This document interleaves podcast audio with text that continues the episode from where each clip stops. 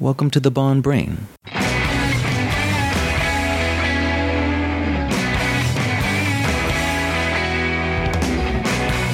And now, without further ado, here's your host, Bud West.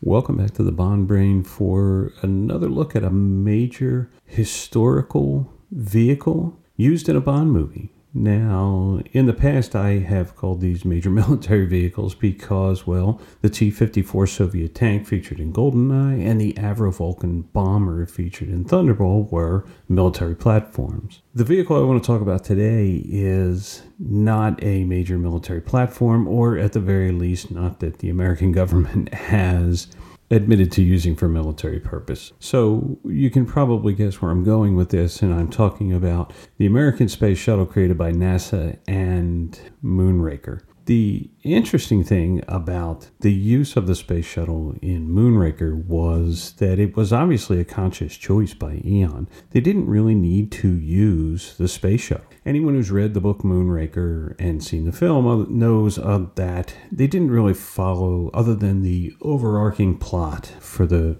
villain, Hugo Drax, they didn't really follow the book hardly at all. And they really could have designed any spacecraft they wanted to get his master race up to his space station in the film.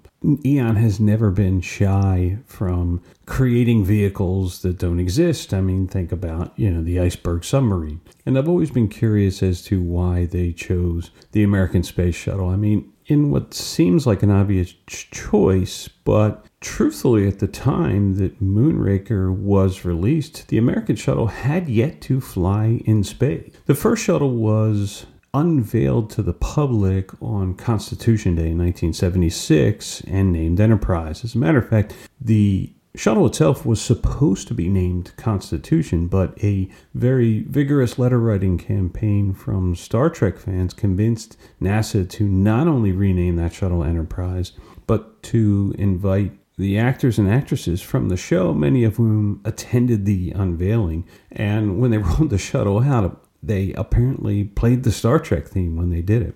That shuttle, however, Enterprise never flew in space. It was a prototype, though very Moonraker like. It was detached in flight from the back of a 747 to do landing tests, sort of like we see in the gun barrel, the pre gun barrel sequence in Moonraker, although they didn't fire the main engines and the 747 was not destroyed. The shuttle was unveiled in 76. Moonraker comes out in 1979, and the first shuttle flight in space is not until 1981. So they were really sort of banking that, hey, yes, this is going to fly and there's not going to be any issues. And as the decades went by and the over 130 missions that the various shuttles flew, we know now, you know, that things have gone wrong. Challenger blew up on takeoff, Columbia was destroyed on reentry, and leaving only Atlantis, Discovery, and Endeavour behind to chart the now shut down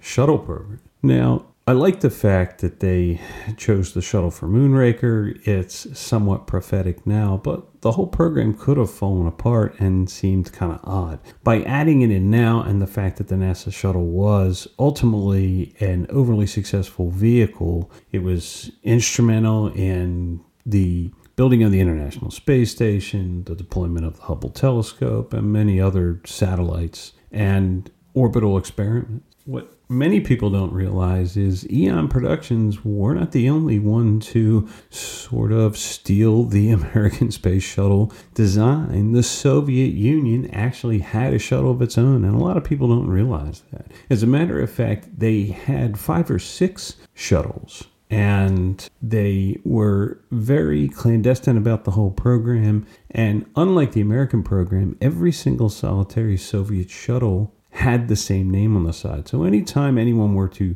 take photographs of it, spy it from space, they were very careful to only have one out visible at a time, and they all had the same name, which made it very hard for the Americans to determine how many shuttles they really had. A lot of people also don't realize that the Soviet space shuttle did fly one time, it flew, it orbited the Earth unmanned, and returned intact. So the Soviets ultimately were on their way to a successful shuttle program until the collapse of the Soviet Union in the late 80s and early 90s. Ultimately, that shuttle named Buran, the shuttle that flew for the Soviet Union, would end up in a collapsed hangar and is not left to posterity. So, if you'd like to see a shuttle live, they're around.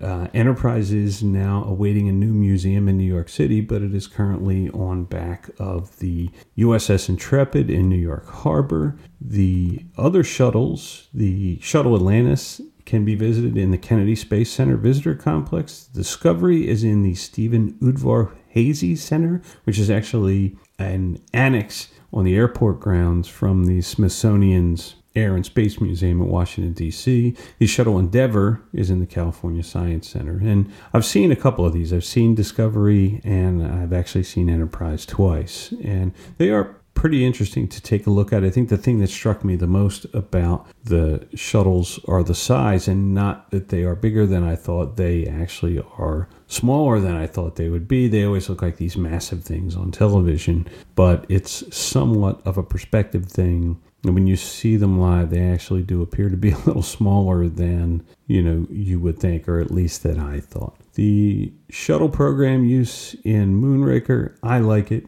I think now that the program was successful, it adds a level of realism to the Moonraker film, and not a film that I am really big on in and of itself. It's very close to the bottom of my list, but I thought, other than the laser fight with the jetpacks, I thought the space effects were pretty good at the time. So, if you'd like to do a little reading up on, I'd encourage you to read into the American shuttle program. The, the, Soviet shuttle program is another interesting story if you can find stuff online for that. And take a look, dig it up, expand your knowledge. That's what the Bond Brain is all about.